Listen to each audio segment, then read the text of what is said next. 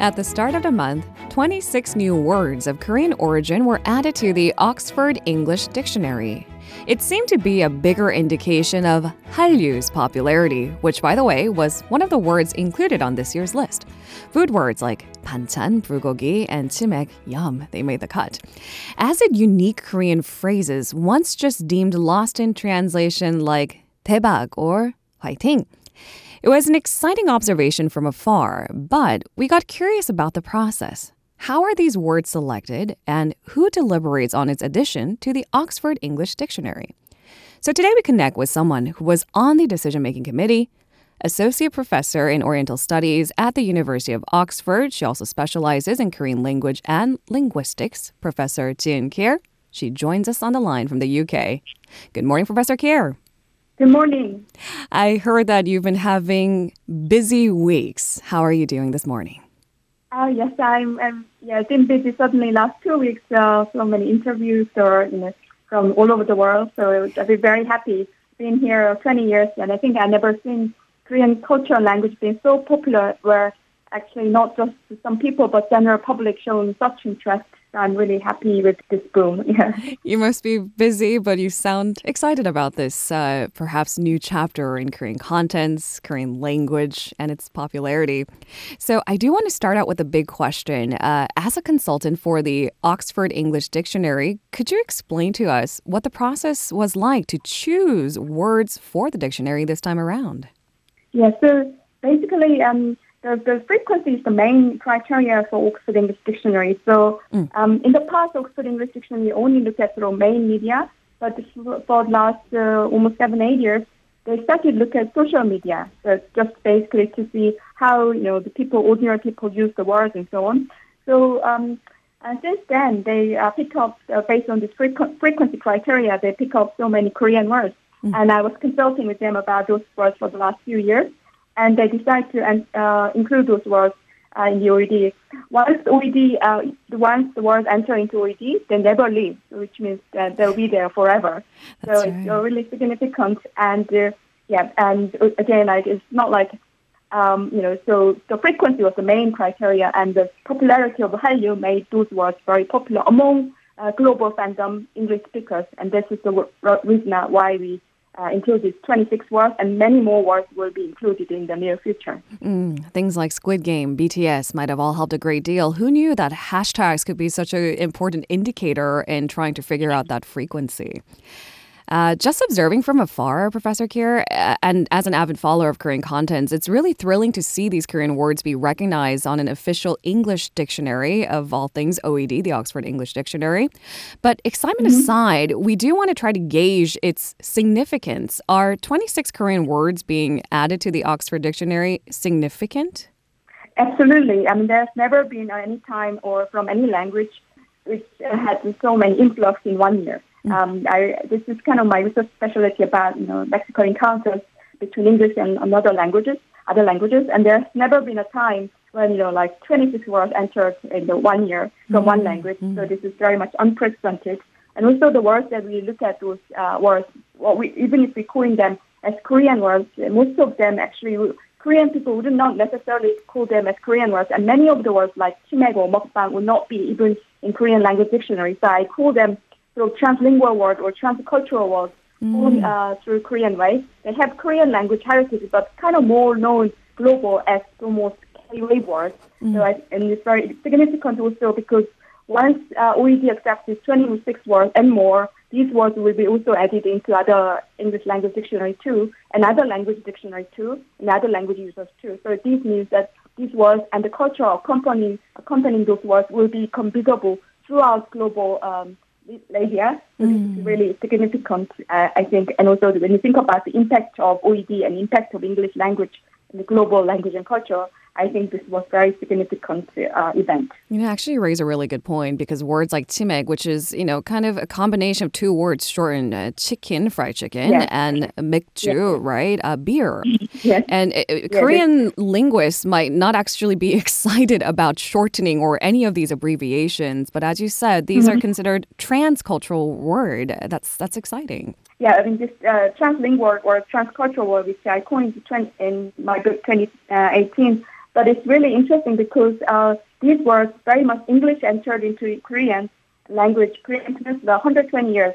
And the way how we use English, not only in the past we just received all the words, but what happened in Korea and also in many of East Asia for the last 40 years is that we able to make our own English words and own, own English culture and many of you know, the vocabulary, everyday vocabulary that we have in South Korea are actually, you know, hybrid English words. Mm. And they are very much like in the past considered as Konglish words, which are sort of like wrong or legitimate words. But I'm arguing that these words will be our cultural asset, mm. for not only for us, but for many people. So this is very exciting that the, the point of view or perspective are changing, mm. that from something that has not been correct to be a cool word or beautiful word or like more you know, necessary word, something like skinship, which is in the past they thought this is rumors, but now they think also, well, this is fascinating, cool work. So I think uh, the perspective of people, uh, viewers globally are changing. So, yeah. mm.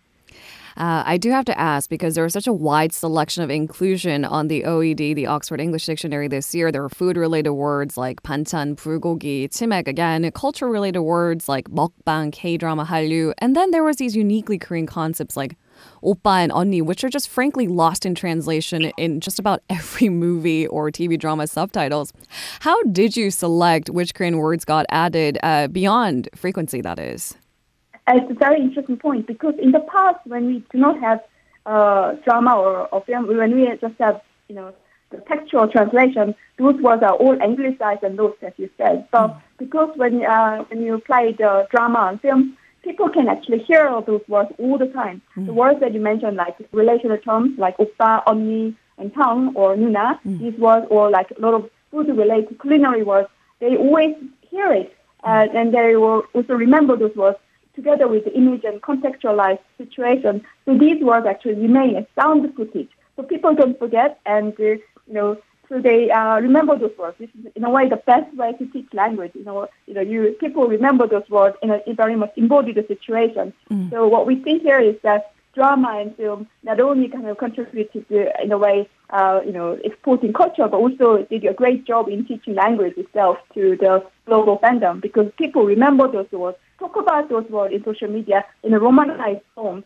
And because of that romanized form being circulated so much, this is how OED uh, took notice of these words and uh, actually took those words into uh, dictionary. If someone asked Korean uh, linguists which words should be enter should enter OED, they wouldn't recommend those words. But these words actually been so frequently used by fandom who remember through um, by by watching K drama or mm. K film. So these OS sort of sound footage. Uh, so yeah. Um, it's uh, fascinating in a way that we think about those words, uh, you know, as a sound footage kind of remained uh, through through the fandom.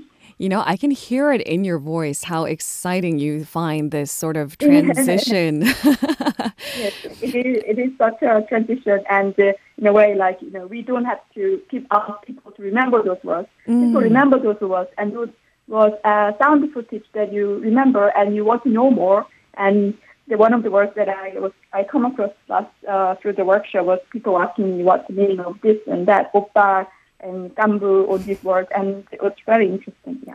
How do you even begin to explain what gganbu is?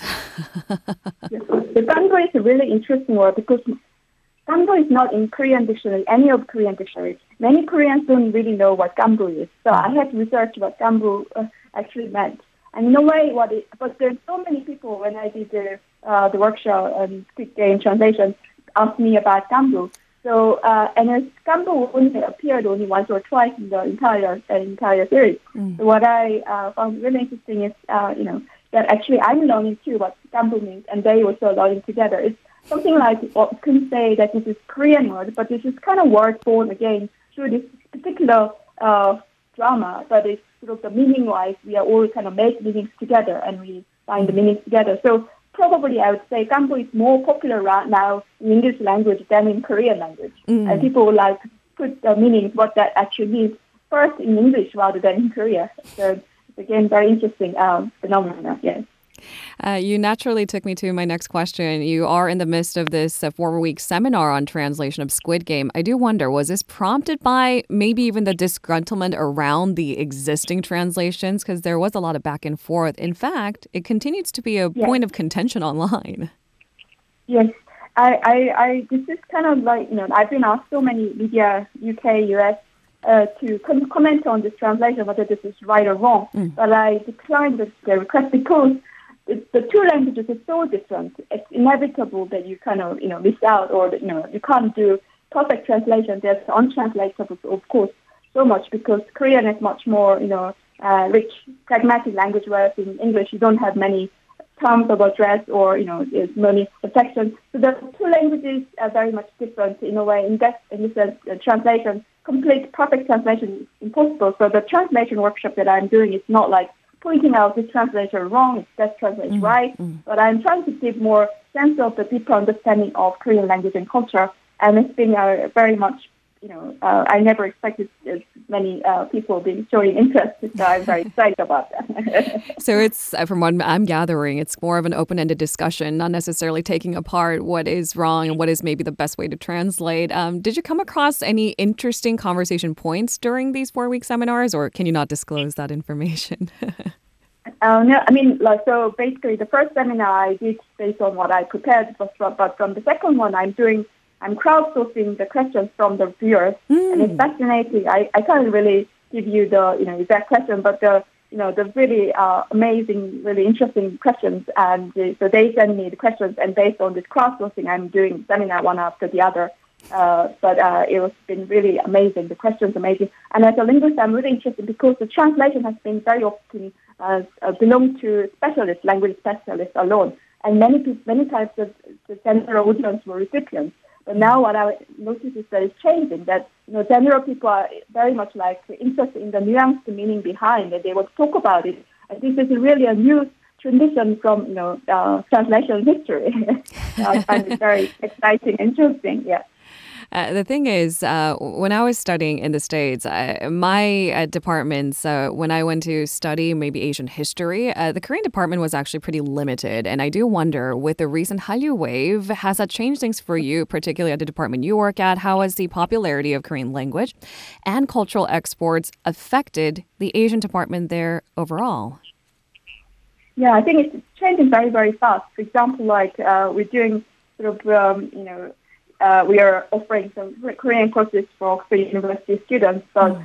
um, in the past, we like maybe one class was enough, but I had to this term. Uh, actually, yesterday I had to make it three three classes, so, and it's uh, I mean, it's basically in this situation with COVID, it's difficult to find really big lecture hall, but I had to uh, go out and make, uh, you know, three different bookings, and then there's more, but I, I just can't uh, corporate, you know, the demand. Demand is so much. If I open the, you know, registration, it will go up uh, very easily. You know, mm. hundred or two hundred. So I have to close. I have to close it. You know. But to be so in I such can demand, really how, yeah. Uh, yeah, and also in the past, many times in the U.S. or U.K., when you open Korean language uh, courses, very often you feel like uh, see that more of them are heritage uh, students, so like they have some Korean heritage. Mm. But now, uh, yesterday when I went to the classroom, um, none of them were heritage students, but all of them basically were locals, which was also, I think, very uh, big change and shift.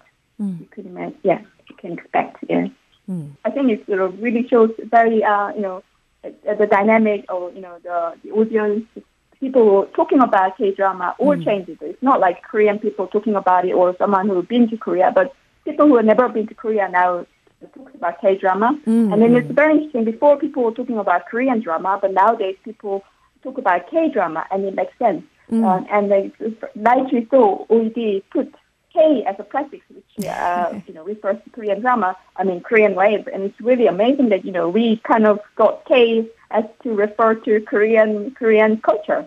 K anything, K pop, K drama, K food, you name it. exactly, and they uh, kind of kind of kind of the K in, in English language now is kind of almost considered as something very cool. Mm. So anything with K, people think, oh, this is very cool. This is very uh, you know fun thing. So it has, I think though in a way we we got we made the branding of K news really well in global uh, extent right now. If I'm not overstepping, uh, because we use we put K in front of just about everything that's a buzzword. Uh, you know, I was getting a little bit tired of the trend and thought, oh, is it not trendy to add K in front of everything anymore? But to hear confirmation from you saying that it's actually the cool thing to do, maybe we ought to jump yes. on board. All right. From a country that once imported culture, now an exporter of an array of it, uh, what do you attribute to this major transition? I'm sure streaming sites are a big thing, social media presence. I mean, we can find mm-hmm. these niche groups more easily, and it makes that, well, mm-hmm. uh, the introduction to a brand new culture a lot more accessible, right?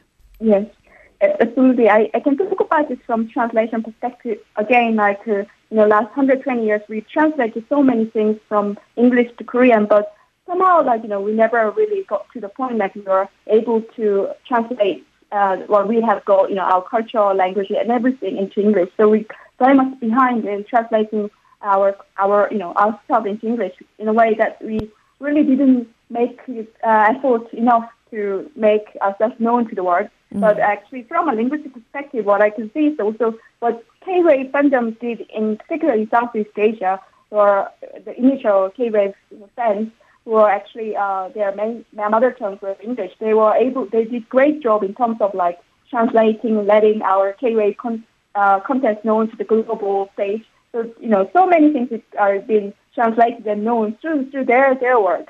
Mm. And I really appreciate what they've done. Mm. But I think also like, you know, like when you going back to your question about, you know, now we are more or less uh, at the stage of imp- exporting our culture rather than uh, importing all mm. the time. I think it's also from um, English viewers or global viewers' perspective. I, it really, uh, I think, tells us the need for diversification from English perspective. So, you know, when you think about English language, it's full of loanwords, full of the words from everywhere. Mm. And when you think about uh, you know, people who are speaking English mm. nowadays, is, as ling- English being lingua franca, it, you can't just imagine like your particular region of people, but you know, English being spoken so many uh, everywhere mm. by everyone, and people in uh, you know demographic characteristics U.S. and U.K. is so multilingual and multicultural. Mm. What it means is that people want to have some diversity, not mm. only in their culture but in language too. And in that sort of that gap, uh, I think K-Wave really fills and satisfies their viewers.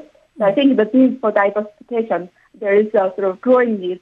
And I think the K-Wave really did uh, really hit that gap. And I think also it's kind of encouraging what K-Wave did because, you know, other Asian cultures, other previously probably unknown, I mean, not very well known or underrepresented mm. uh, languages and culture also can take courage to uh, uh, think about, you know, oh. our language and culture. So be like K-Wave and to be known, introduced, and enjoyed by the global fandom. So this is a very encouraging message, I think. Oh, I think so too. I mean, I think you had a point of message about diversity, right? And I think there is a growing demand to diversify contents in general that was largely centered around, as you've said, these maybe even English made contents too that reach a bigger audience. Now we just appreciate kind of like what Bong Joon-ho said on, on his Oscar speech, right? If you can appreciate exactly, yeah. or get over that yeah. tiny, tiny border that is at the bottom mm-hmm. of your screen, then yeah, then it opens up a wide yeah. range of perhaps brand new cultures. Yeah. Based on your expert opinion, uh, what kind of changes do you foresee for the Korean language, Professor Kiaer? Uh, so I think sort of this is kind of going back to my research on translingual words, uh, which I wrote in 2018. But basically, I think it's kind of you know in the future, maybe in, you know five ten years time, kind of the nation state border of language, like if this is Korean or this is English or this is Chinese or Japanese. I think these borders will become much more like uh, less visible. Mm. And you know, when you think about the chimaek as you know entering the, the OED, well, you know, you talk about the identity of chimaek. What is you know, where does this belong to? When you think about oh, this is a bit of Korean, bit of English, bit of Chinese. So I think what it tells us that uh, you know the language itself will be diversified, but also like the border between the languages between languages will sort of uh, you know more and more will disappear. And I think when I think about Korean language, the future of Korean language, I think we should also we the Korean language will be more diversified than ever. And I think it's still, you know, even now it's very diverse. When you think about the lexicon, the vocabulary, uh, it's so diverse, and you can't just say this is Korean, this is hybrid word, this is English word. Instead, the distinction of that is very difficult to make. Mm-hmm. So I'm I'm expecting that the Korean language will be more diversified, and we should also welcome the diversity, not like uh, having some prescriptive view that this is real Korean, this is not real Korean. so we have to have more, you know, kind of broaden. We have to broaden our view about Korean language and Korean words, and think that uh, because this is what is going to happen uh, mm. for all languages, and this is the way how K-wave also enters the global stage. Thank you very much for your insight today. This was indeed a 대박 conversation. I understand your schedule's keeping you busy, so 화이팅! we hope to speak so to you much. again soon. Thank you very much, Professor Kiaer. If you're listening to our program using the podcast service, just a reminder that we do go live Monday through Friday, 7 a.m. Korea Standard Time. So tune in and help us make the show more informative by giving us your input. See you bright and early on Good Morning Seoul.